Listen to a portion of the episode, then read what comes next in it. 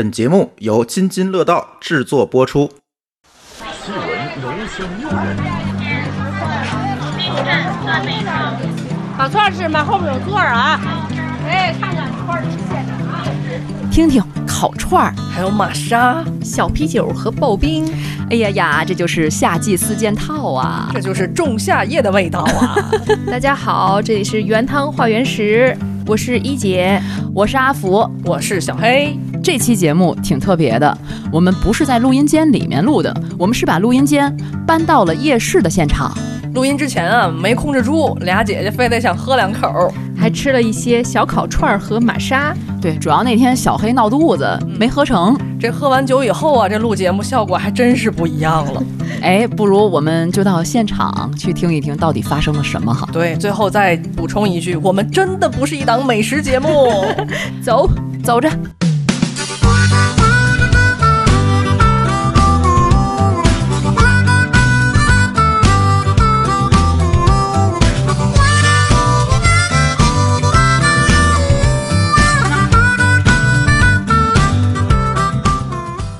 真差一点，这节目差点录不了啊！这俩喝的呀，我的妈，一杯续一杯。我要不是拉肚子，我也就跟他们喝上了。总共喝两瓶啤酒，还是仨人喝，咋就喝大了？这也太不胜酒力了。来吧，我们浅浅尝了一下夜市的感觉啊。嗯，我们那个啥，嗯，正式开始录节目。哎呀，你看这哥哥，你小点声。哎，穿了一身那什么。大花棉袄，红色花棉袄的夏装，那个东北大大花布那个。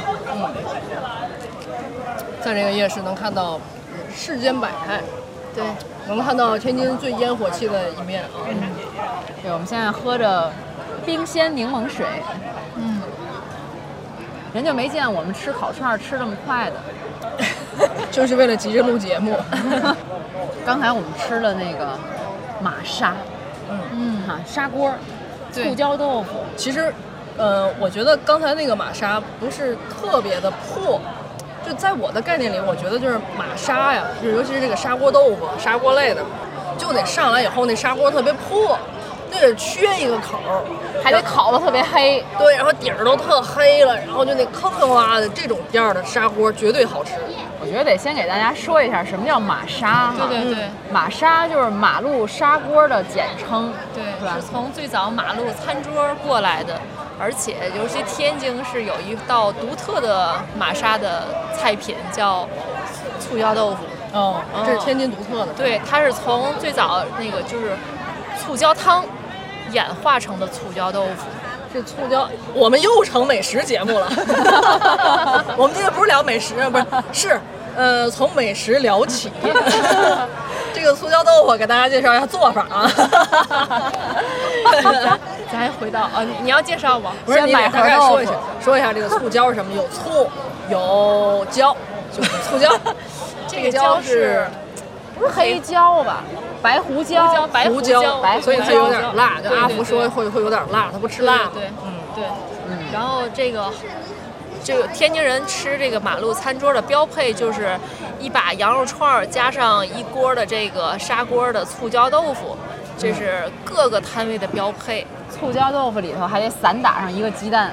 对对对，还搁点火腿丝，对，是有这种就火腿肠切成丝，搁点葱丝，这好像是必备的。再来一桶扎啤精酿，嗯，对对对。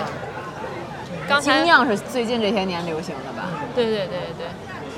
但是今天吃这玛莎，就像你说的哈，这个锅不够破。对，不仅锅不够破，那地儿也不对。是吧？你说嫌它不够脏呗？对对对，不够脏乱差呗。你还嫌我这肚子拉的不够狠？太亮了。刚才我们说了，有好多亮闪闪的灯，就是不够夜是吗？记忆当中啊，我记忆当中的马路砂锅，其实是那种，就是以前就北方的夏天，就北方就是晚上就是就是比较黑嘛。我觉得还是因为不是那么灯火通明的。然后到夏天的时候，就那个路灯也就是悠悠悠悠的有那么亮那么点光。但是就会有人拉了一根电线，然后支了一根灯泡，那个灯泡就照亮了马路边上这一片摊位，就会有几个折叠的桌子，有几个折叠的椅子，嗯，大家在那儿就是撸串儿，然后吃玛莎，我觉得那才是有味道的地方。嗯嗯，虽然我也没吃过小时候，但我小时候回家的时候总是路过一片聚集地，全是这样的玛莎。嗯，我特别好奇，大家为什么这么喜欢在那个地方吃东西？小黑，你说一下你的玛莎记忆。嗯，你说这魅力和要义到底在哪儿呢？这个我小时候的这个玛莎都是在都是跟我爸在一块儿混，我爸呢就是跟他一帮哥们儿，然后带着我们几个小孩儿去我们那个去我们那个区有一个特特定的一个平房区，我们在那儿吃。我爸那儿，我爸当时就给我规定，呵，我这儿有点上气儿，嗯，没喝啤酒还上气儿。就是规定啊，是七点半之前一定要吃完，赶紧回家。是为什么呢？因为七点半之后会来一些这个带皮皮虾的，自带皮皮身上带皮皮虾的人。然后我爸就出于保护女儿的这个角度，所以呢，在我小的时候，我的玛莎记忆是吃的特别赶喽的。就你总得快点吃，快点吃，他催你七点半，我就不明白为什么一定是七点半这样的时间。坏人就出来了。对，而且就是在我们那个区，可能比市区它不一样的地方就是这个马路牙子会相对宽一些，所以它摆出来，它就是从店门口溢出来的这个桌子可以摆摆到五六排、七八排都没问题的。然后就就是我爸他们的我爸的哥们儿们就是带头就光膀子，虽然他们没有皮皮虾，带头有光膀子，然后要吹牛。一定要吹牛，然后要拿着毛巾擦着汗。我觉得玛莎一定要有男的，就是一定要有那种油腻的男的。还有一些阿姨就是会抽着烟卷儿。哎呀，其实今天我们也看见了，对，其实这个就是这个玛莎，这个其实最早就是怎么说呢，底层人民吧，嗯，对吧？我们也也都吃过，就是特别你民你什么意思？不是高贵的民族是不会来到夜市的。就是特别接地气儿的一种食品。尤其我记得我小时候就是那种，因为当时小时候的路灯都没有那么亮，都比较昏暗。哦，你们你跟阿福说的是一样的哎。对啊，对啊，就是哦，就是黑乎乎的，觉得就一盏灯照亮了一个摊位。没错，就哦就感觉在城市里的夏天，在城市里的，比如说这个路上在骑车或者行走的时候，然后看哪儿有一束灯光，然后就冒冒烟儿，嗯哎，就知道那儿有一个小摊位，就顿时就觉得好像是有了人气儿，嗯就是那种感觉，而且还伴随着这个香气。而且这玛莎好像都吃到特别晚，就就像那小黑说，七点半以后来一波，对这些人会吃到大半夜。就在在幼小的我心情当中，就觉得天已经已经黑，已经黑到，你现在也九点睡觉了？就是黑到深夜了那种感觉。就这些人，就比如说我有时候会很晚，我妈比如从奶奶家把我接回来，骑着自行车，我觉得哎呀，这帮人在这儿。就在这儿干嘛呢？聚集在这儿吃吃东西，但我也很好奇啊，就好像没有人带我去过，我真的没有吃过。是吗？我小时候没吃过，那一姐吃过吗？吃过啊，吃过。嗯，但是不是我父母带着，是同学们一块儿去吃的，就是因为我父母就觉得不干净，然后我们就背着父母去外面吃，偷偷去吃，就觉得那种感觉特别好吃，而且就就上次我们还一块儿聊，但凡把这东西带回家了，味儿就不对了。对，对，就很奇怪，一定得是在那个地方吃才好吃。对，对，其实你看，像原来河西区啊，有一个特别有名的砂锅，就当时也是马莎出的名，叫老姑砂锅。嗯，但是老姑砂锅，我在前呃去年吧，前年我这两年反正去吃过，是我老公带我去的。他说这个老姑砂锅很有名，就是完全你想象不到，它原来是在马路上那个味道，它变成现在变成一个餐厅了。哦餐厅里头呢有那个玻璃板压着一个菜单儿什么的，你可以点，点完又有服务员给你端上来。好像那砂锅还是挺破的，嗯但是你在那个店里面吃就没有那种马路上燥热的那种夏天的感觉。老姑不够老了。老姑没老姑没有老姑变老掰了。就没有那个天天为被什么地为床啊什么，就那种以种。天为盖，地为炉。对对对，有没有点文化？就是因为夏天本身就闷热嘛，那个时候早早年间也没有空调，大家就愿意在外面凉凉快快的，伴随着这个风啊，小凉风儿，哎，对吧？大蒲扇。对对，对然后拿个大蒲扇。哎，还有对知了的叫声，对对对，我歪个楼啊！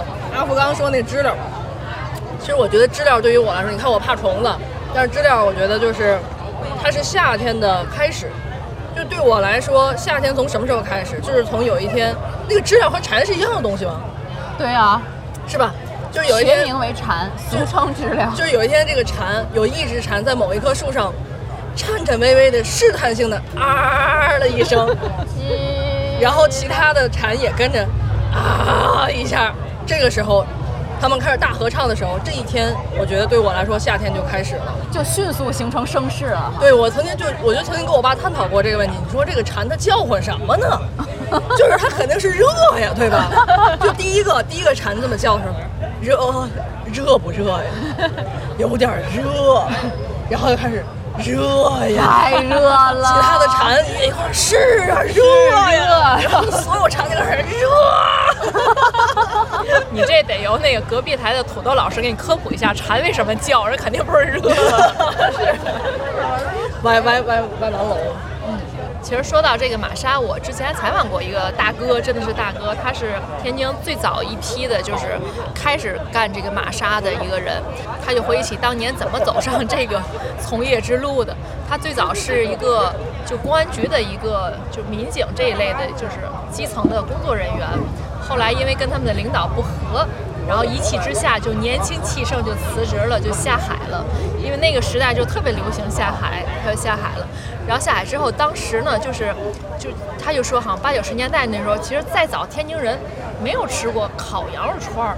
就虽然天津是一个，就是也算是一个五湖四海，什么吃喝玩乐都能有的东西，但是烤羊肉串儿这个形式以前是没有见过的。葱爆羊肉有，对，葱爆羊肉，而且我估计烤羊腿也有，对吧？嗯这个你想离北京那么近，肯定各种宫廷菜都有，但是这种烤羊肉串儿是没有的。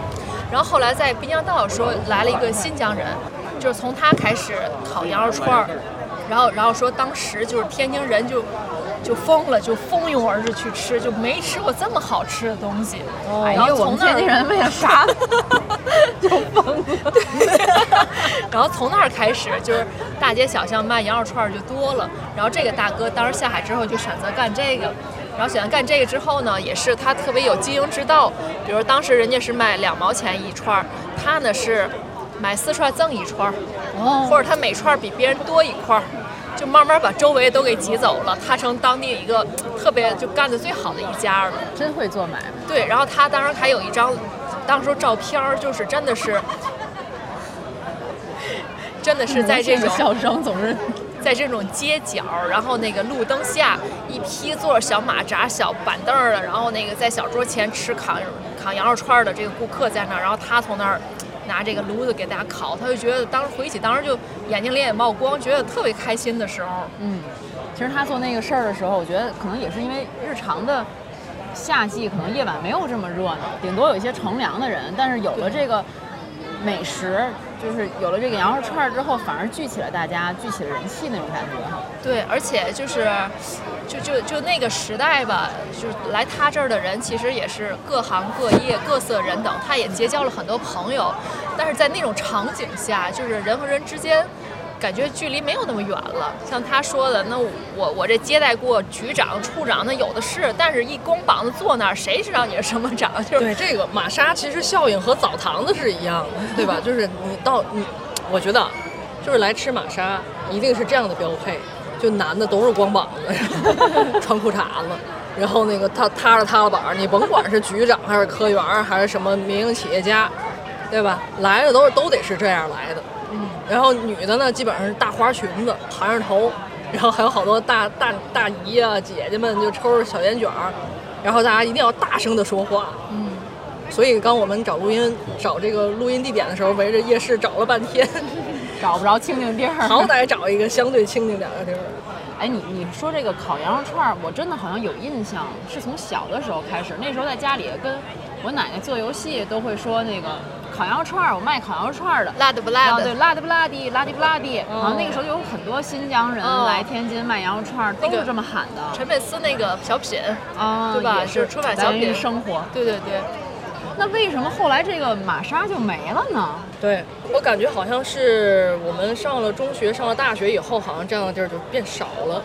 刚才说那个大哥那个事儿，其实当时是属于改革开放之后，就是是这种民营经济，包括服务业，就有一个特别大的发展机会。对，包括北京，它当时是鼓励发展夜市，也是因为要满足老百姓夜间的消费需求。嗯，它包说明老百姓有钱了。对有钱了，然后包括有些外外地人、外国人，就是外来人口多了，所以它需要各种消费场景，才慢慢有了这夜市。其实天津当时也是还算是也比较放开吧，就是在这方面的，就蹭蹭的冒出来好多来好多的这种夜市的摊位，确实那个时候。天津其实在这个市场经营方面还是走在前面的。对对对，其实这个夜市的，它它那会儿就有点像自然形成，对吗？对它的自然形成其实正是代表了我们经济的繁荣。嗯但是就是后来也是在九十年代中后期，就是为了这个，一方面是大家确实有扰民的现象，因为夜市聚集人，又是刚才咱说的光膀子，然后喝酒以后大声的嚷闹什么的，就在楼群边儿上。对对对关键还有烟，就是嗯烟会窜到这个人家里去。然后还有就是因为那个市容环境，它得那个维维护好。对呀、脏乱差，弄一地。对对对。我看那个天津，反正是九四年就已经出台政策，要严令禁止这个马路摊位、马路餐桌的出现。嗯。确实当时就是非常严格的在管这件事儿。但是好像管的最严的一段儿应该是二十一世纪初的这段这段时间，那个那个时间我不知道大家应该也有点印象，就是综合执法嘛对，综合执法当时特别的这个受饱受争议，包括早点也好，这个夜那个马路玛莎也好，地摊儿也好，那个时候正是城管特别火的那几年。我记得那个时候天津管到什么程度，就是刚阿福也提到那个河西区，河西区就整个完全没有外溢的，就完全一一个桌子都没有。你别说河西区了，就和平区五大道，我小时候不是住在五大道那儿吗？他那时候就会有什么卖卖卖西瓜的，什么卖水果的，卖早点的，卖各种东西的，那时候都是推个自行车或者推个三轮车出来。然后就经常看到马路上，马路上只要一看城管来了，然后那些人就呜里呜噜的推着车，叽叽咕咕对就赶紧往楼群里头跑，就跑到那个楼栋门口藏起来。对，我记得那时候就就这种猫鼠猫鼠游戏玩了好长时间。那个时候真的是我们是常常看到这样的报道出现，然后包括什么城管那个暴力执法呀这一系列，然后当时我记得也是对城管这支队伍也是就各种多微词。对，也是各种整整顿。后来不就出了一个柔性执法这个词吗？其实这也挺有代表性的，不是指天津这样，对嗯各省市都是经历了这么一个过程。对，对，那个时候就有一个词儿叫退路进厅，就是确实这个路边儿的，别管是烧烤摊儿还是什么别的早点摊儿，对，所有基本上都回回归到这个室内的摊位去售卖。然后那个时候我印象特别深是，它持续了一段时间嘛。然后我是在一二年还是一三年的时候，那一三年我工作，那个时候其实还在讲禁止这个嗯那个玛莎，呃，禁止这个这个外溢的这个现象。然后我就记得当时我和一个另外一个男同事，我们去暗访来着，就是还是有偷偷摸摸出来摆的。然后我们当时暗访的时候，就是为了暗访，你要有一个暗访的样子嘛，所以你得吃啊。然后我们俩，你你你你不能光是坐那儿吃，你还得跟老板聊吧。为了套他的话，我们俩呢还还编了编出来一个，就是什么那个我们俩还假扮了情侣，然后说是刚从这附近租了房子，今天刚收拾完东西就下来吃饭。哎呦，您这家真好吃！然后老板就倍儿高兴，你知道吗？最后一家，我们那天晚上吃了三家，给我们俩撑的呀！我天，连着吃！这都算工伤。啊，给撑坏了到最后。然后后来就我们就去跟那个老板聊天，老板一边烤着串儿一边就跟我们聊。然后一听说我们是这个来历，哎，老板还挺热情的，就然后那天也采了好多素材，卸下了防备。对，采了好多素材。然后回来以后这稿儿发了，发完以后吧。我们后来又去吃过一次，因为那家确实挺好吃的，就吃吃过两次。你给人揭露了多少内幕？关键你给人揭露完之后，他有没有被没有？但是我觉得那个时候好像就开始进入到一个过渡的状态了。呃，那个时候应该处于管得特别严的尾声。后来综合执法归到了街道了，就是他从那个综合执法局拆把这个队伍拆开了，归到街道以后，这玛莎就又开始涌现了。而且我觉得，其实那些年这些就清理禁止，连续多年作战以后，确实起到了效果，明显的效果。但是那个时候，你到了夏天，就感觉好像失去了点什么？大家都不出来了，因为本身天就很热，都有空调了。后来条件也好，家里都有空调，不像小时候是吧？没空调，拿个扇子就坐马路边儿上，十字路口就乘凉去了。就就你那时候有没有什么可吃的，也没有什么可玩的，然后也也没有空调，那还不如在屋里头。就那个时候夏天好像就变得特别的枯燥，我觉得。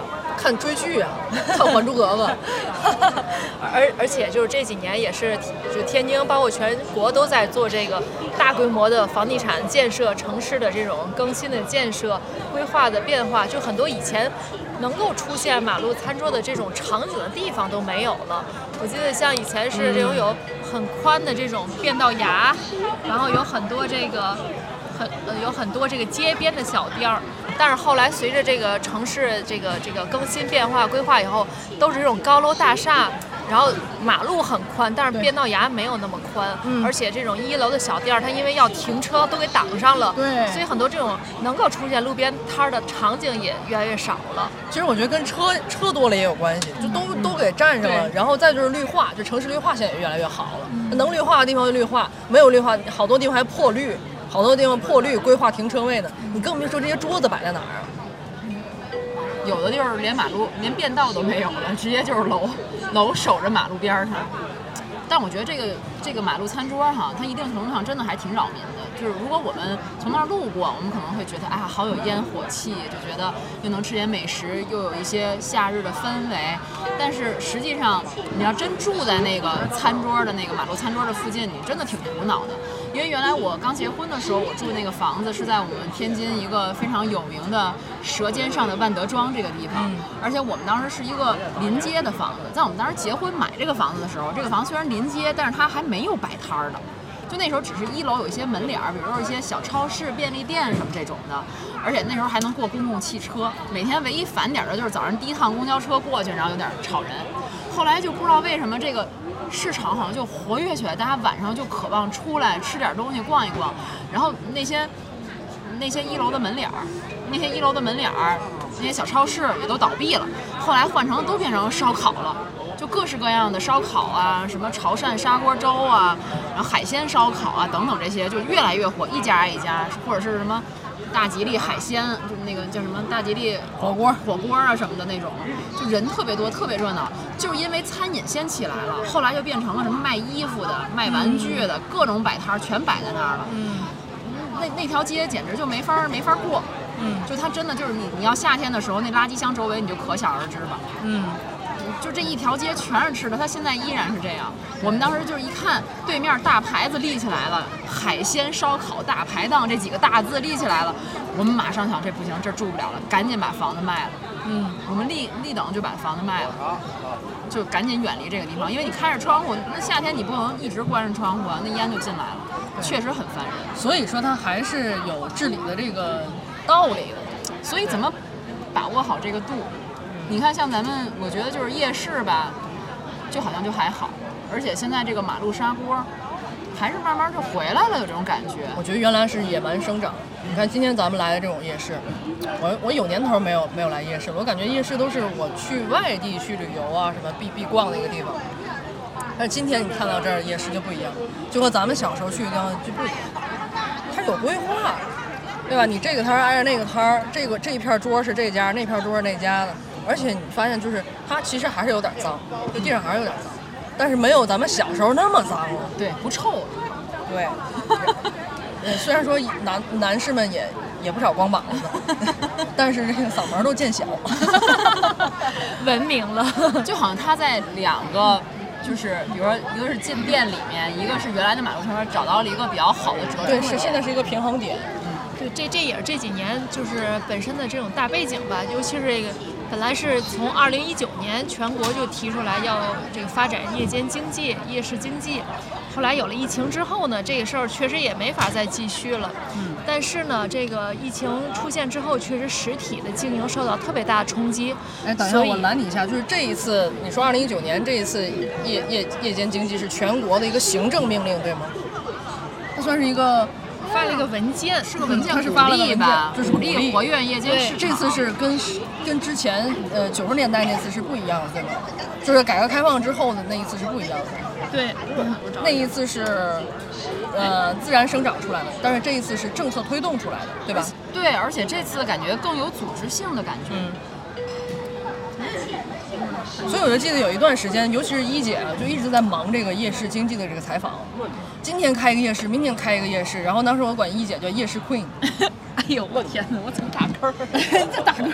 哎，那大概是还没有疫情的时候吧？二零一九年，当时是说国务院办公厅印发的关于进一步激发文化和旅游消费潜力的意见和关于加快发展流通、促进商业消费的意见，其中明确强调大力发展夜间文旅经济。此后是北上广，包括天津城市相继出台相关政策，这就是一个特别大的背景。但是我就记得当时风起云涌的，就出现了好多夜市，嗯，然后就开一个夜市，一姐就出一篇稿子，开一个夜市出一篇稿子。但是其实我我我当时从一个局外人的角度来讲，我觉得这些夜市同质化现象还挺重的，嗯，感觉他的这个跟我以跟咱们以以前的这个概念完全不一样。我当时去踩过两个夜市，让我印象还挺深的。嗯，就是一个是和平区五大道的那个五大道的一个市集夜市，那时候就叫夜市，但是它呢就是叫什么夜经济示范项目，还是一个。哎呀，我的妈！这一这一说啊，就感觉没劲了。当时是全市若干个夜市，但是每个区都要有一个示范区的夜市的。哦，这也打造示范区。对，那时候就就上面一纸命令，然后下面就要有行动嘛。我从消费的消费者的角度来讲，我就觉得这个这种夜市其实没没啥可逛的。刚开始还好，对，刚而且开始因为大家沉寂了好久嘛，就刚一去觉得还挺新鲜的。而且你不觉得好久都没有提人提夜市这个事儿了吗？对对对，因为一提夜市就感觉就是要治理，要治理，要治理。对，我记得五大道当时那个夜市特别好玩儿，就是他还搞了一个好像是脚踏的自行车的移动的酒吧。就他们特制了一个自行车，特别有有人像那种，就好像一个桌子，桌子两边就是各两排椅子，每个人脚底下都带一个脚踏的，就跟自行车一样脚踏，大家可以共同蹬着，然后一边在五大道里逛夜景，然后一边喝着啤酒或者喝着就是饮品。那时候人多吗？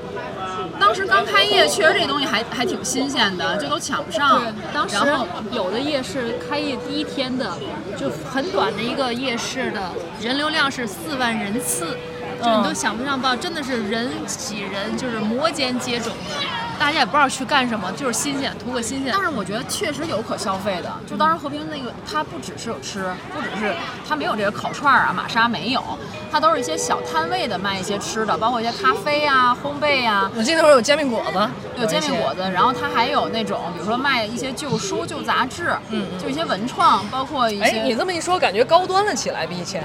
啊，对，反正就当时那个夜市是这种形态的，但是这个夜市生命力不可以就不好，没开过几次，没开过几轮儿，就是周末开嘛，只周末、周五、周六、周日这三天开，然后后来就疫情了，好像这个这个形式也就没再没再办过。哦，我还替你去采过一个夜市的报道，当时那个夜市是叫什么民国风，我知道那个地方，我去过。对，那块儿还有一个什么张爱玲的什么纪念馆，对，它里面一开始打造的就是特别多丰富多彩的那个活动，然后你去了以后可以买一本护照，嗯就是这个民国风的这个夜市的护照，然后你要去不同的地儿打卡，然后你去打卡的时候呢。然后他会问你一个问题，然后你答对了，才能给你下一个线索，就有点跟那个真人秀那感觉似的了。我跟你说实话，这个地儿就你去那天热闹，对就开业那天后来就完蛋了，你知道吗？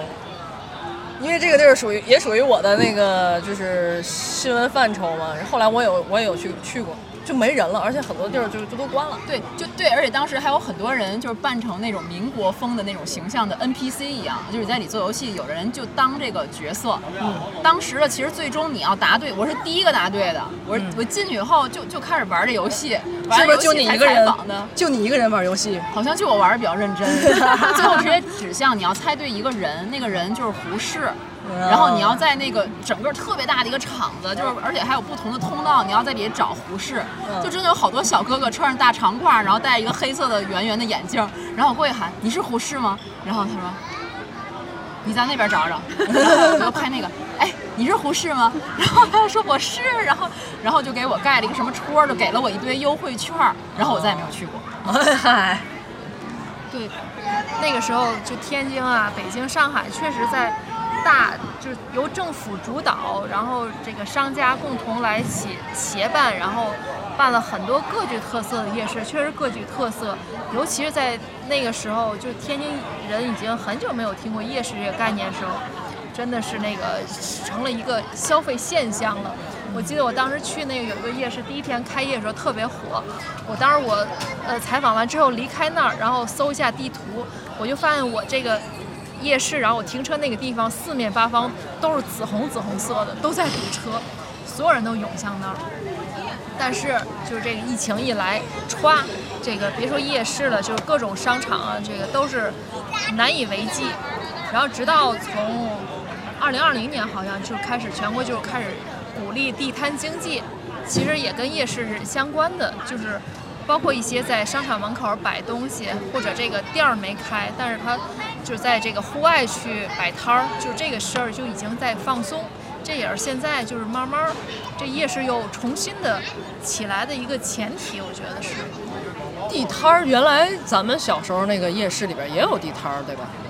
什么卖个什么蝴蝶结呀、结扎头发的那头绳啊，还有什么卖袜子的、卖内裤的，对，还有那个像什么鬼市儿，天津有鬼市儿，也是每天手机贴膜呢。对，就也是晚上才出现的。就是夜市儿，其实从最早起源，它还是一个特别接地气儿的事儿，它不是卖咖啡啊什么这些对高档奢侈品，它其实就是一些针头玛瑙，就这些东西，小玩意儿、小吃，就是比较便宜的呗。对对对，是就是好像人们这个白天的这个生活娱乐，包括三餐之后休闲的一个地方、一个场景，它不是一个主打的一个地方。对，花点小钱开心一下。那会儿那个卖地摊儿的，我记得还有卖卖衣服的，对吧？有卖衣服。我刚才往那头逛的时候，有一个阿姨在那卖衣服，但是现在跟以前不一样的是，她她卖的衣服还是像以前那么土，就是还是那样那个大妈衫儿、老头衫儿什么的。但是不一样的是，她拿了个小手机在那直播，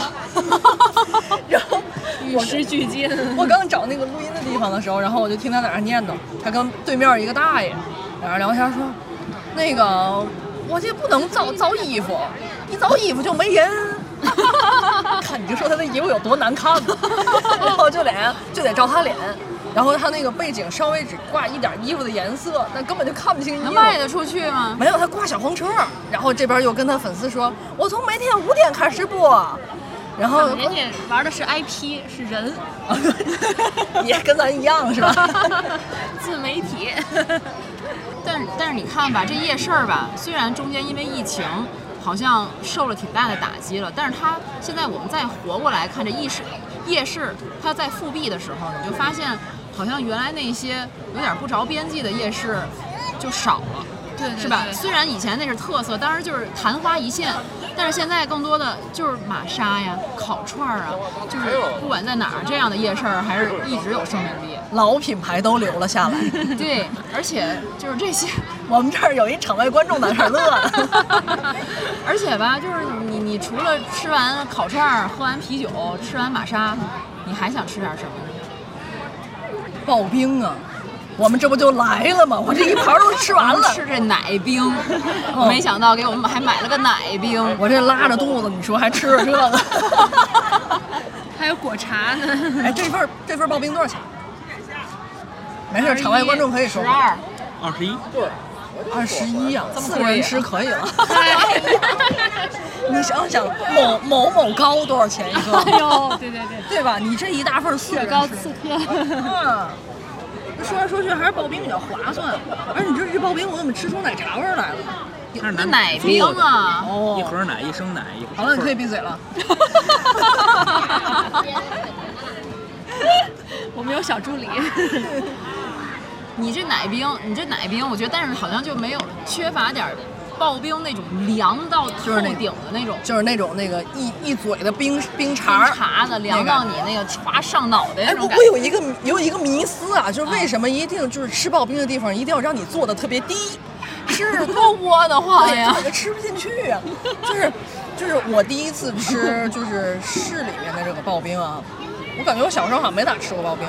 我是跟咱们的一个同事去的，他特别胖，你知道吗？然后肚子特别挺，就是这个桌子本身就很矮了，然后那个凳子比桌子再矮一半儿，小板凳儿呗，所以当时我坐的时候都稍微有点费劲，我像一个蚂蚱一样坐在那儿，就支着两个大腿，然后那个咱们那同事就多着自己的肚子，最后坐下去的。我俩一人一份刨冰吃的。我记得那份刨冰十块钱，十块钱十。块钱好像前些年的标配的标，对，这也是这标个准价格。天津夏天的标配，就是一到夏天，怎么着晚上可以吃个刨冰。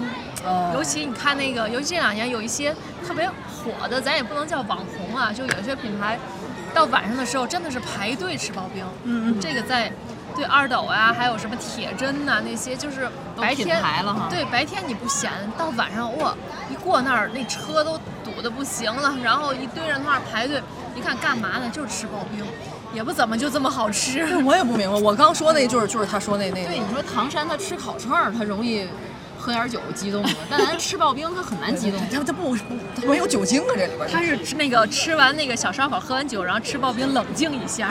哎，对，我记得小的时候，我第一次吃刨冰啊，还是一个铁架子式那种刨冰机，还得手摇呢。嗯，对对对，就整来那冰，据说那冰还不是说普通拿水冻的，拿水冻的那种，它太硬，削不出来那种特别软的那种感觉的冰感。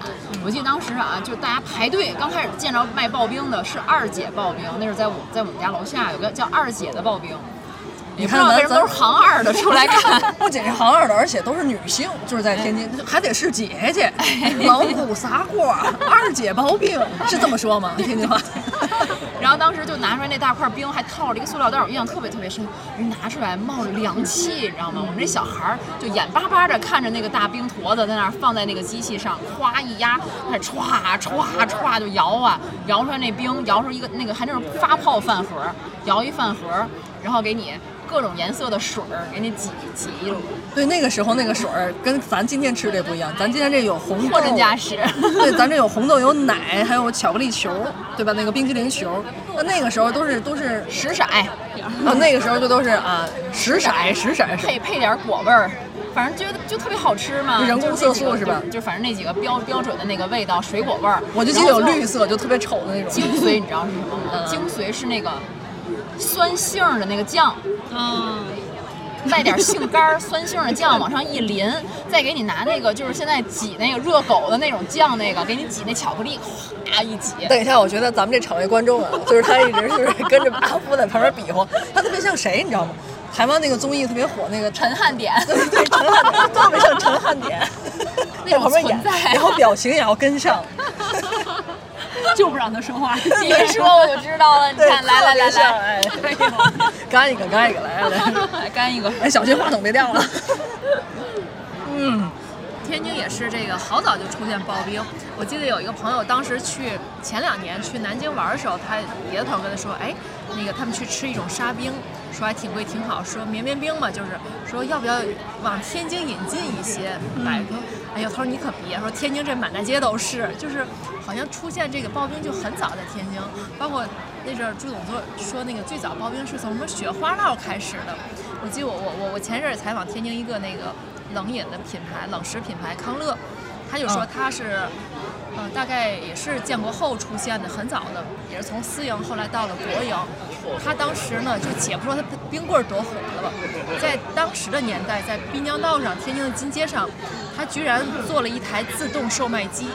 就你现在能想象，就那个年代，那拿什么买？扫码吗？不是不是，就就是投币，投币之后，然后会滚出来，啊，好像是投币之后就可以去打饮料喝了。或者拿钱买币，对对对，呃，具体细节我忘了，就在那个年代，就是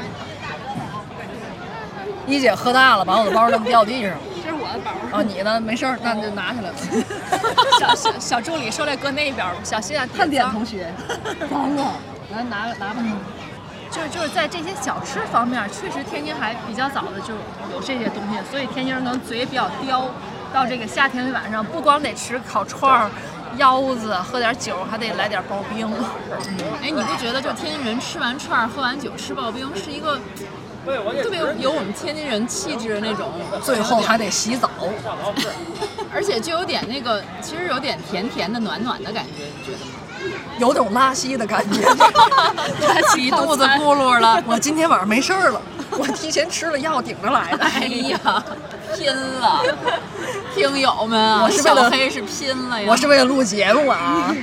所以所以那个现在有一种说法，就是说别看什么钟薛高啊、什么梦龙这些雪糕刺客，等一下，切格瓦拉来了，万一哪天钟薛高万一哪天钟薛高给我们赞助了，就是某某高某某，对，现在不不叫叫叫钟什么，他换了个名字，什么什么什么钟什么低啊，叫表薛低。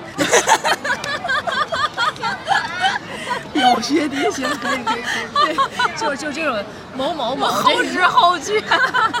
某某某那个雪糕刺客说，为什么在天津不行，在天津就吃不开，是因为天津有的是价廉物美的各种的冷饮冷食。嗯，对，什么对吧？这个什么康康某、康某、大康某刀。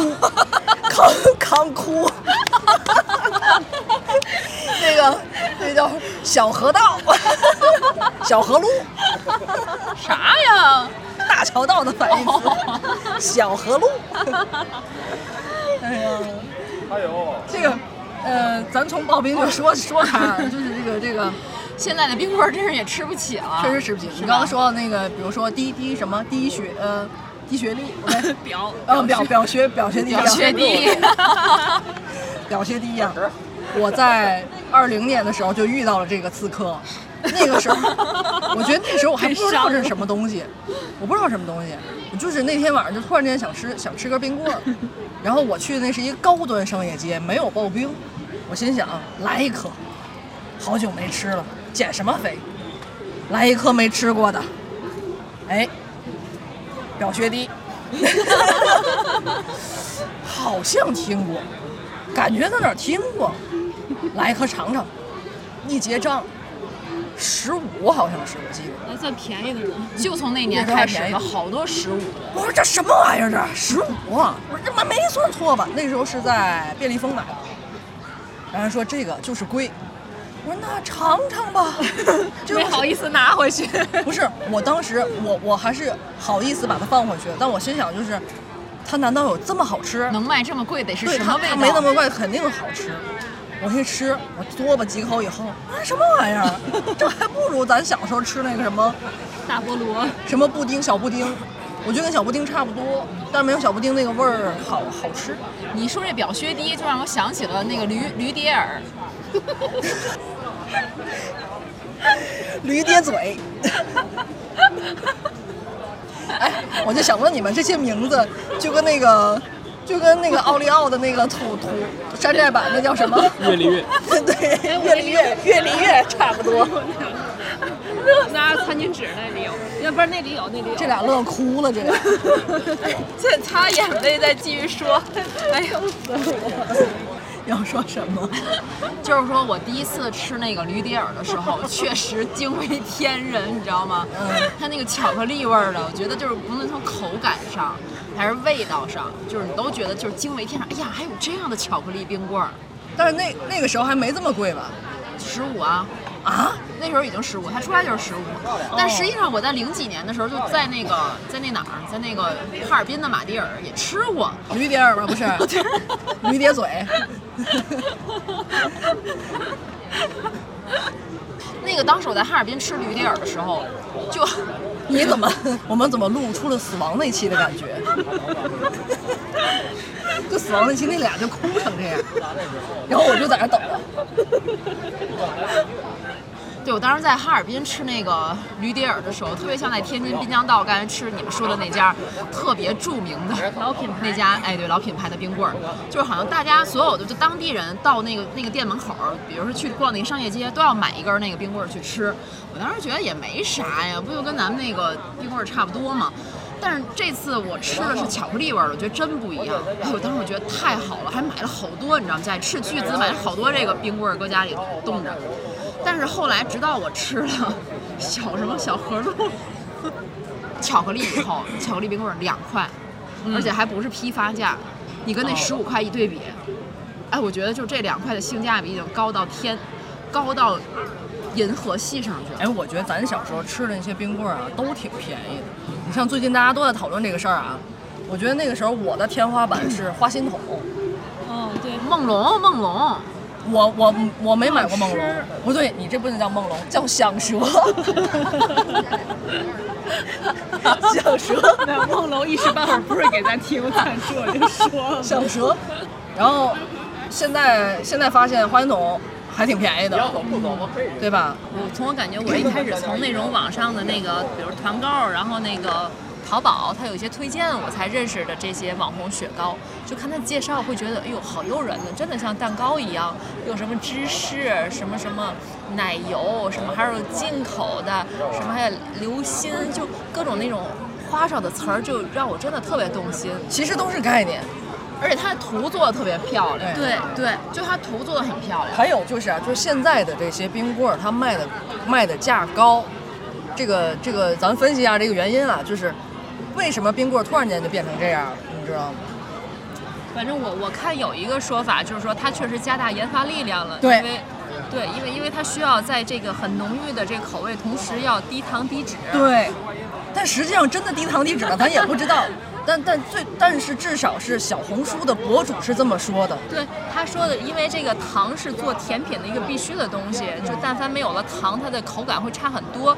但是它又要低糖，用代糖，这个时候就需要找一个特别好的平衡点。它的科研就用在这个地方，终于找到了，然后做出来了，口感还差不多。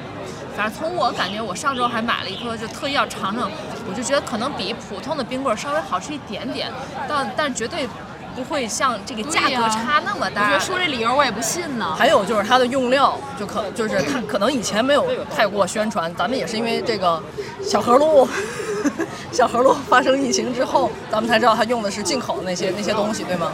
但是现在大批量的这种卖的高端的这些冰棍儿，开始说，呃，我用的是什么日本的抹茶粉。做出来的，然后我还什么用的厄瓜多尔的什么什么水果来做出来的，你就感觉这东西它就应该卖的贵。这是一个，就是再一个就是为什么冰棍儿市场变得这么内卷了呢？就我也看，我也是很纳闷这个事儿，然后我就也是看到了一些这个分析，就说这个冰棍儿的竞品是什么？你们第一反应是什么？没有 没有竞品，我觉得。就它的市场当中，它的竞品是什么？是比如说奶茶，对，奶茶，呃，这个咖啡，嗯，饮料，你看现在奶茶、咖啡动辄就是二三十一杯，基本上就是你喝喝一个饮料，然后再吃一个冰棍儿就吃不下去了，就一个肚子。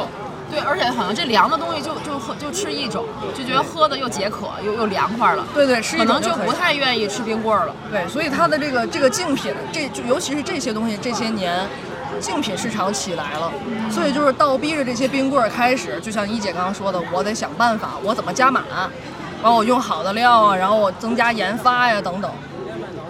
但是现在有一种一发不可收拾之势，我看现在有一百多的冰棍儿都出来了，一百多的冰棍儿是卖什么？就是没看过有那个限量吧？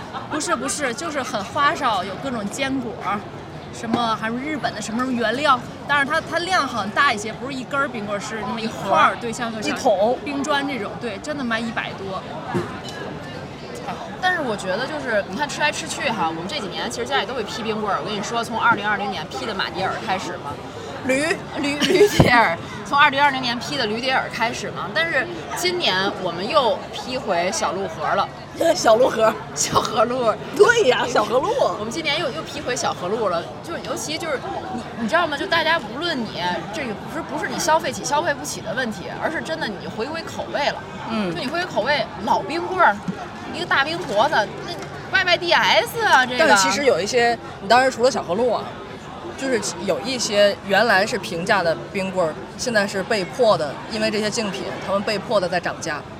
其实有在涨价了，包括那个什么绿舌小河头，路还是很良心的。绿舌头也涨价了，还有那个大玉米那什么都涨价了。对对，还有一个背景就是现在原材料都在涨价，嗯对包括红豆、这个奶油、什么油脂都在涨价，这也是客观的。还有就是现在的这些高价的冰棍儿，他们的传播和打造品牌的手段不一样。就像一姐刚刚说的，她拍出来那广告片就是让你觉得很很想吃，她而且她不在电视上投放，人家是在小红书、在 B 站这样这样投放，然后包括咱们的微信朋友圈去投放，它的这种传播路径、传播方式也不一样。其实还是广告嘛。对你这么说，其实以前咱们成长的时候也经历过，像那个二粒五个圈儿那个冰棍儿，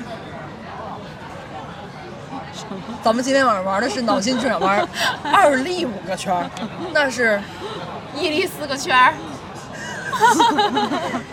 我每一个字都在找反义词，一粒四个圈儿，对呀、那时候电视里做广告做的多火呀！我觉得那个时候就出去那个夏天，大家都在吃那根冰棍儿，那款冰棍儿，嗯，就是因为广告宣传很多。因为为什么呢？就是你看啊，我们拉开一个冰柜的时候，这一个冰柜躺着那么多的冰棍儿，那你看选哪个好呢？你一定选你知道的那一个，对吧？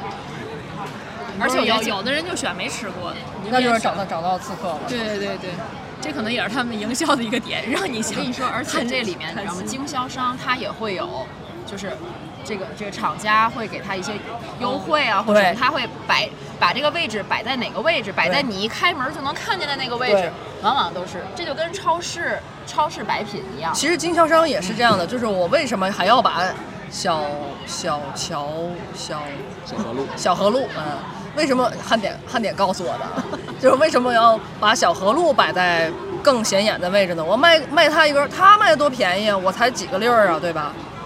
那我卖一个一百块钱一个大盒的，我兴许能挣能挣五六十，那那那不可能啊，就是挣的肯定比那多呀。汉典，你说，我有同学以前他去毕业以后，他去了伊利，就伊利他那个他们会赞助冰柜，他们那些就是零售点儿的冰柜都是那种某品牌某品牌去赞助的。哦比如说二利给他赞助了一个冰柜，哎，你就要卖这冰柜里就要卖我二利的东西，定时他们会上上门抽查，所以这家店它可能冰柜都是免费的，但是相应的那些产品也就是要卖它对应的。这个东西其实也是噱头嘛。你知道，说到这儿，我就想起来之前看过一个帖子，里面写到哈，就说他去一个店里面去吃那个牛肉，牛肉他店家就写的是，呃，这是正宗的日本和牛肉，雪花牛肉，日本的正宗日本雪花牛肉。但当时好像因为咱们国家有那个相关的规定，就不从日本进口牛肉，所以当时这个人他就知道这一点，他就跟他说：“我跟你说，国家有明明文规定，不会从日本进口牛肉，你这个不可能是真正正宗的日本和雪牛雪花牛肉。”然后这个人就走了，然后他就给他退款啊，还是什么的。等到下回他再来这店里的时候，那个店里的那个广告上印的是正宗澳洲雪花牛肉。你看我们这刨冰吃完了，我们旁边的人基本都走了，这会儿稍微安静了一点儿。哎呀，这盒刨冰也是我们今天晚上夜市的最后一顿了吧？应该是。嗯，我们刚才这个吃了这个烤串儿，又吃了刨冰啊。虽然整体的这夜市要人们比以往其实要文明很多啊，但是呢，确实还有一些光膀子、啊、刺身啊这些社会大哥们在身边绕来绕去。嗨，其实你说有刺身，现在就是 就是花臂花臂。哎，现在不是说啊，就就当当年的那些人刺身了。你看咱身边同事也有，其实对对对，也有。你不知道是吧？回来下节目我告诉你啊，就是他。也都是好人。对，就就咱们就括弧的刺身吧，不是说刻板刻板印象啊，就是还是觉得那个稍微有点紧张的，就是那种社会大哥什么的，所以这个夜市的管理其实还是，就是就是还是挺重要的，一个规范的夜市还是，呃，就应该给大家安全感是吧？对，会给大家安全安全感，会有更有生命力吧。天津也好，外地也好，这个夜市很多早年间的自发夜市，真的是人们这个需求在那儿，然后恰好这个地理位置、灯光，包括这些商户的这个组合都特别适应，所以就自发出现了很多夜市。当时已经是。可能很多人从外地来就奔这个夜市，有有有有几家特别有名的夜市，但是与此同时，这个政府天天收到的各种投诉非常多，就是就是在它周围的，像阿福说的，这个周围的居民就是苦不堪言，每天噪声、垃圾污染、出行，尤其是现在车一多了，真的晚上特别讨厌，就是车都堵在那儿，人家回个家都很麻烦。其实这个事儿也不只是天津，就全国各地都是这样，包括国外其实也是一样。嗯，你看咱们那个你们去你们就咱们出出出国旅游什么的，或者到出国旅游没有夜市，人晚上都下班了，啊，你出国旅游不逛夜市吗？没有夜市。美国哪有夜市？那是你去美国，欧洲哪有夜市？美国那治安能能有夜市？像咱本也没有夜这种地儿，市吧？它除非有一些节庆活动，会有一些晚间的我我跟一姐我们俩当时出差的时候，天天晚上在夜市吃。其实韩国、日本，呃，韩国有夜市，对吧？嗯。它那个什么明洞是什么的那个，其实日本也有，但不叫夜市，就是日本也有。晚上对，就是商业很繁荣商商业街，其实就是对。我们我跟一姐我们俩当时就是泰国，一姐各种烤榴莲，又煎榴莲汁儿，冬阴功，各种冬阴功，什么味儿她吃什么。然后那个泰国的夜市，我觉得还是挺成挺挺成规模的，而且相对干净一些。嗯，呃，我们我们去台湾的时候，就是你们应该也去过台湾吧？没去过是吗。一姐去，我觉得去台湾必逛的一定是夜市，尤其是就是很多那个电影，就士林夜市特别有名嘛，对对，台北的士林夜市。其很多电影都是从那个夜市里拍的。我觉得我当时还去了那个 Manga Manga 拍的那个拍的那个那个地点，那个是一个老夜市，就是游客会相对少一些。士林夜市人太多，嗯就是。还有就是我去了台东，就台东市，因为我比较喜欢胡德夫嘛，那个台东是他的家乡，我们两个曾经约定过，那个我要去他的家乡看看。他同意了，你就去了。他给我的书上签的签的这个字，在家乡等你。我在台东故乡等你。哎呦，哦，还真是的呢。对，然后我就我去台都是这个套路。我就一定要去去一下台东。等以后我出名了，我就写上。我在天津五大道等你，五大道夜市等你，来了一定要吃小河道，小河路，小河路，哎呀，康窟，康窟，康康窟大豆。然后当时在台东的时候，那种夜市又不一样，我们是租了两辆自行车，他那还是在山坡上，然后因为他那个夜市是当地人都会逛的夜市，呃，旅游客反而会少一些。我觉得，我觉得可能就跟咱们这种今天来的这种夜市一样，当地人也一定会下了班儿啊，在那儿买一个什么东西回的那种。然后那个说到这个台台湾的夜市，就是实际上他们也乱，嗯，也是乱，也是出现了这个商贩和城管之间，但是他们不叫城管，就是这样城市管理者之间也是会有一个博弈，猫鼠游戏啊等等。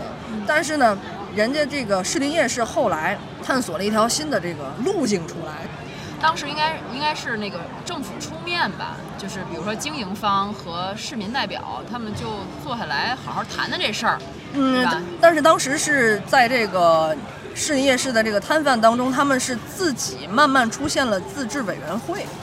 当时也是政府也是牵了头儿牵了线，坐下来先谈，嗯就是比如居民有什么诉求，然后经营者他们有什么诉求，他们承诺可以把哪些，比如说垃圾的问题、噪音的问题、管理的问题，他们怎么来做。当时两家谈好了，谈妥了，就是其实这个事情，它新鲜事物、新事物，它总是会遇到新问题，但是新问题你就找到解决办法就好了。对，嗯，所以最后还是靠这样，也是有政府的手，然后也有他们自治的力量，嗯包括怎么去规整自己的摊位，包括怎么清运垃圾，形成了自己的一套体系之后，哎，它这个夜市反而越来越壮大了。嗯对，越来越红火。而且这种自治，我觉得有一点好是什么呢？就他经营者他知道我们哪些是，比如说哪些是我们可以可控的，对吧？我们哪些是可以做到的，哪些是我们可以向附近居民做出承诺的，就是他更懂这个经营。嗯，但是你看，有一些夜市的管理，他并不是真正懂夜市管理人去做，所以有时候就会显得比较，怎么说呢？就是一看就是体制内的夜市。反正就是感觉就好像组织起来了吧，但是又有点无趣，它没有真正从市场需求出发的感觉。对，嗯这不就是体制内版的吗？对，包括这个像刚才阿福说的这个情况，像那个北京啊、武汉啊，都曾出现过。像北京那个簋街，你肯定也知道，当时也是经历过若干次的拆拆管管，然后又希望政府又希望去兴办它，然后又组织什么小龙虾节等等等等，若干次，但是真的是就没有也没有逃脱被一再改造的命运，然后就是。尤其在这个奥运会的前夕，到到那个小龙虾都已经不管用了，簋街又再次经历了七个月左右的整改，就是。就虽然现在簋街还是这个熙熙攘攘，但是频繁的整治已经让这条街是元气大伤。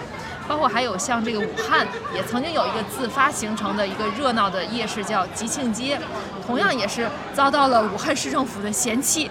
经历了多次的改造后，老街被整体的搬迁到了新街。那到了新街之后，虽然是窗明几净，然后道路宽敞，有浓郁的这种建筑风格，但是人气是已经不如当时了。这就相当于这阿福说那老姑砂锅进进就进屋了，然后而且不止老锅老姑砂锅，还有就是咱们本市中心的地方有曾经有一条特别有名的小吃街，辽宁路小吃街，这咱能说吗？对对对能，就曾经有一条特别有名的小吃街——辽宁路小吃街，而且它不只是天津本市的市民喜欢，就是所有的游客来的都要去那里，因为因为它跟金街是十字交叉，对它跟那个金街十字交叉，那个辽宁路小吃街上有很多老字号，有一些老店。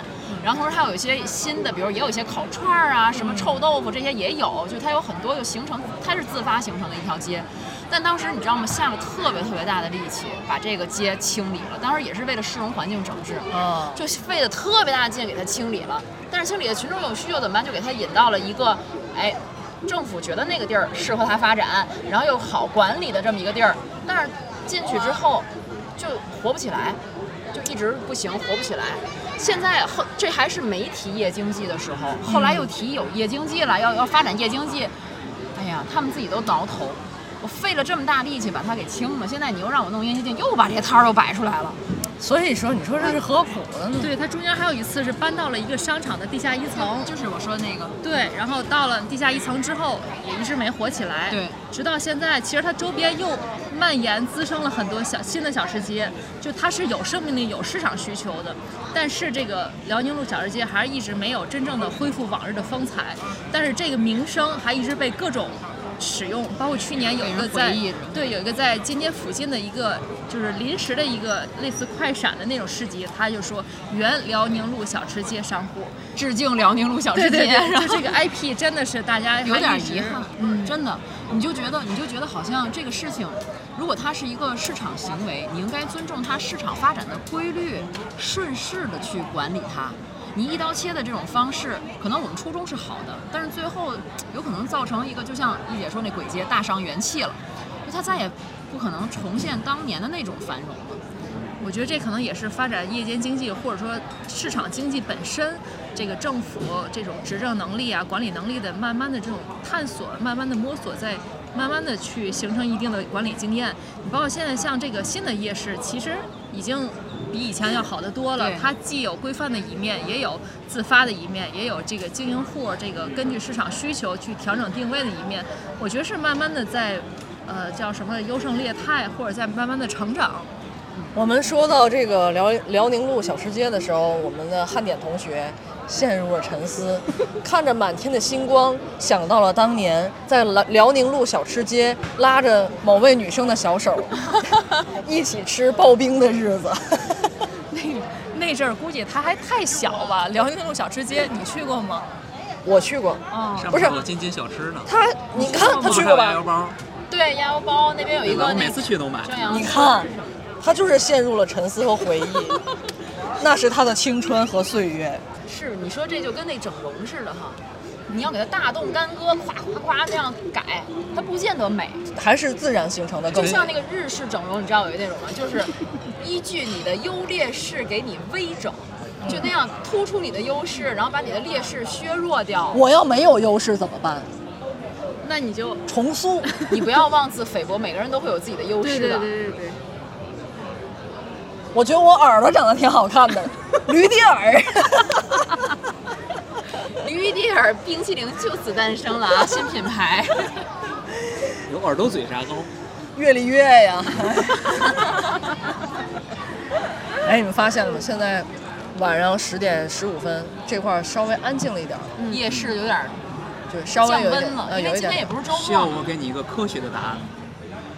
这头地铁站末班车二十二点四十二分。哎，汉典说的这个对，咱们就以后就管叫汉典了啊。这个其实也是夜市的一个特别重要的部分，就是交通，公共交通这一块。嗯，这个公共交通要是不发达，这夜间经济也发展不起来。其实真是，对，就是北京、北京、上海也为了这个发展夜市，专门还延长了部分地铁线的这个收车时间。天津其实前几年也在延长。嗯嗯，就是确实，尤其一些远离。市区的大学城，或者是年轻人聚集的郊区地方的话，它真的没有地铁的话，它很难来这个夜市来聚集来消费。对，开车太难停了，哎，生出不来呀。哎，汉典，那个 末班车是几点？二十二点四十二分。你怎么这么熟呢？我刚翻出来。我 翻出来？我以为你晚上总出去玩。小助手的提示很重要，我们马上进行下一个话题。哦，对，要不然等会儿赶不上二路汽车了。而且这夜市，你说为什么咱就是夏天火呢？还是因为它比较暖，暖和热乎是吧？冬天开夜市也有点太冷。南方方便，对，但是南方说是哈尔滨一些热带地区还是哈尔滨。哈哈尔滨人家冬天还照样吃驴蹄儿，对一点儿也不看冰雕啊中央。我大街一直就想尝尝尝那个沈阳的烤鸡架子，我就我就看帖里面说那沈阳烤鸡架子多么的美味。所以还有那个什么小串儿，沈阳小串儿这两对年也特别有。沈阳中街，对，所以人家真的是做出品牌了，都已经传到了天津，传到了外地了什。么炸鸡架子、烤鸡架子、熏鸡架子，不同做法。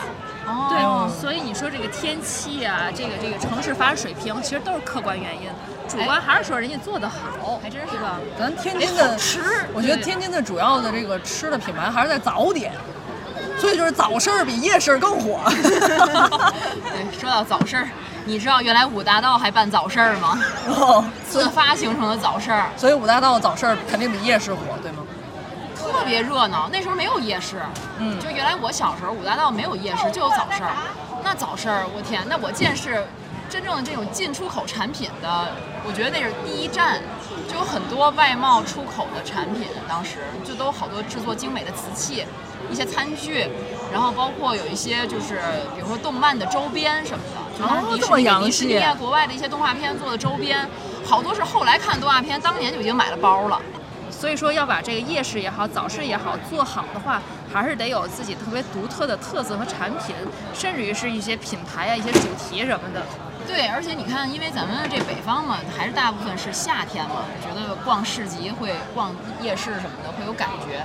而且现在我发现有特别多的这个市集，而且密集的，比如说有一些商商场，你说是晚上吗对，晚上。啊晚上啊以前的最早的是前两年咱们听市集这概念，它往往是周末，比对是如搞一个什么白天市集、文创啊等等。对对对但现在好多市集都赶在晚上，就结合夜市一块儿搞。其实就应该放在晚上，以前放在白天，谁有时间去啊？对呀对吧？都是晚上下了班以后就顺顺带就逛了，而且也是买点小玩意儿，其实对对对，也挺好玩的。嗯小手工什么的。嗯，其实也是这个疫情后，我觉得大家这个挖空心思怎么想这个振兴经济，尤其实体店受冲击以后，就从这个后备箱、后备箱市集以及这种地摊儿经济开始，我觉得是这个市集，尤其年轻人特别喜欢的形式是越来越多了。对，你像对你像天津的这个什么文创市集啊、咖啡市集、后备箱市集，这两年还都挺火的。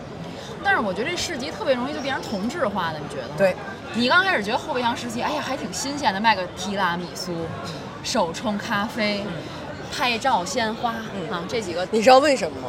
我我在知乎上搜了一下，知乎上我竟然搜到了一个攻略帖，就是你要是想去参与这个后备箱设计，比如说你想搞一个摊位，他推荐你就卖这几种东西，你知道为什么吗？因为它快，嗯，就是它实际上还是在这个快餐文化的这个这个领域里面。首先，他教给你的并不是说你要提供多么精美的东西，而是是而是说你要怎么把你的后备箱打造的有个性。包括你的摊主，说这个很重要。后备箱夜市其实它打造的是一个 IP 文化，其实它不是卖东西，是在展现自我。对，是在展现自我。包括那个那个摊主，你怎么有这个个性的打扮啊？潮，因为大家都是后备箱，你怎么把它吸引过去？对他们有很多那种霓虹灯的设计，呃对然后包括一些那个一些小帘子布，对对对，小你不像帘子，你不像咱们在这个夜市，就是一看哟，这家人多啊，肯定这家好吃。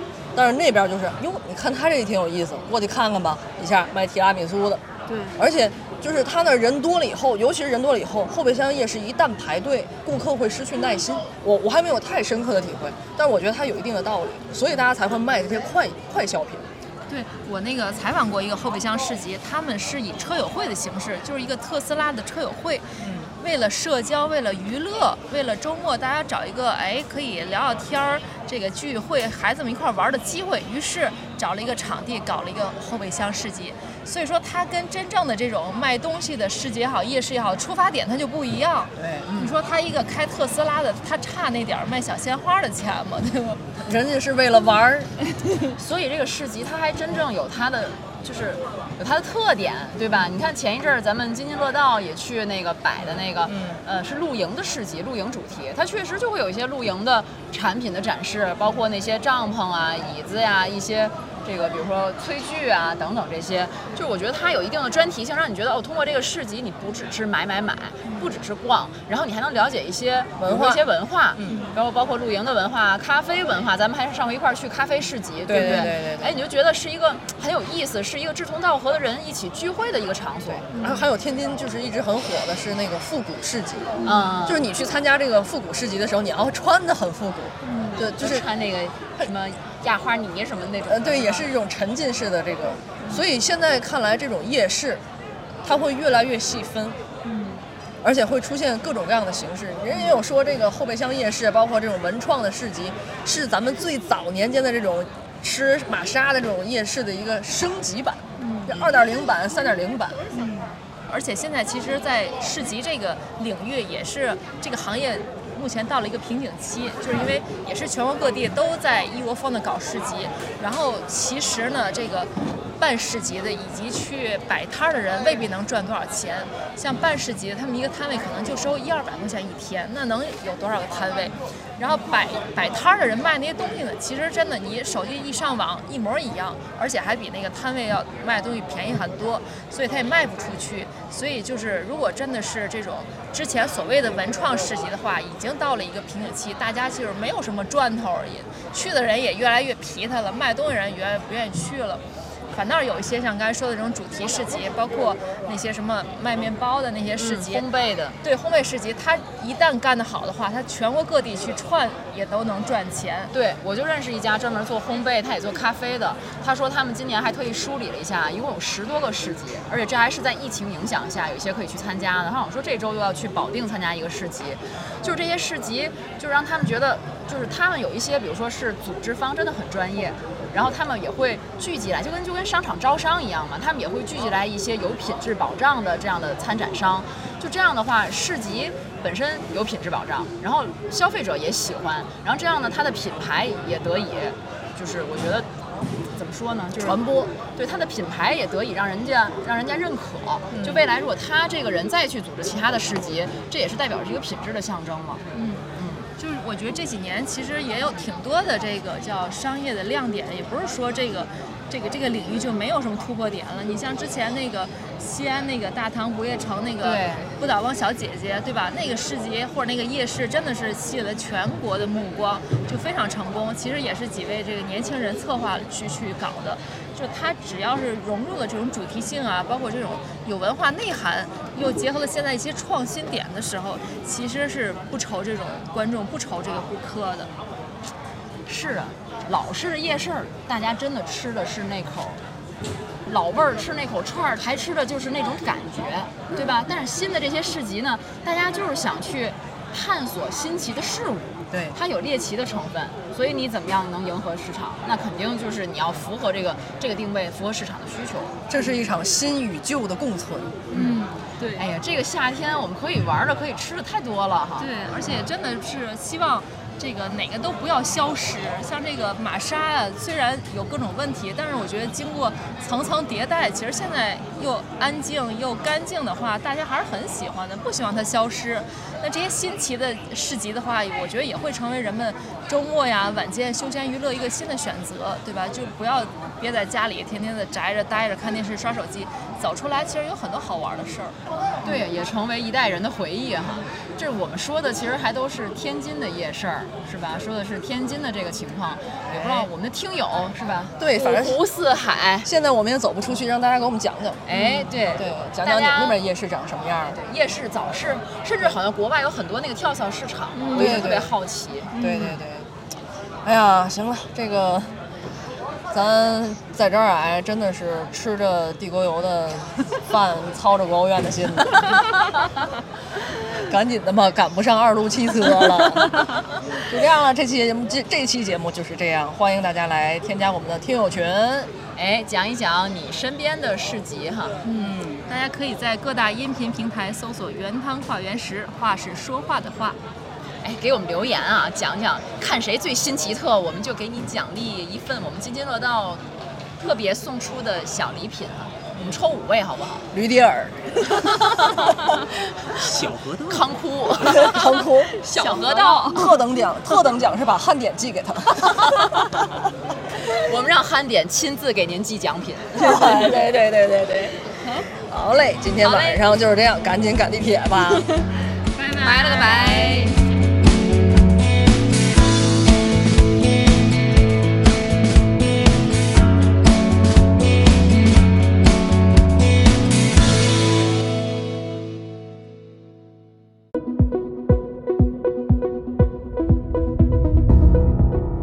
感谢您收听本期节目。本期播客节目由津津乐道制作播出。你也可以在我们的官网 d a o 点 f m 找到我们的更多内容作品。如果您喜欢我们的节目，欢迎在微信、微博、朋友圈等社交媒体转发分享。您的分享对我们而言十分重要。如果您希望与我们互动，可以关注我们的微信公众号“津津乐道播客”，天津的津，欢乐的乐，道路的道。在关注后按提示操作，即可加入我们的听友社群。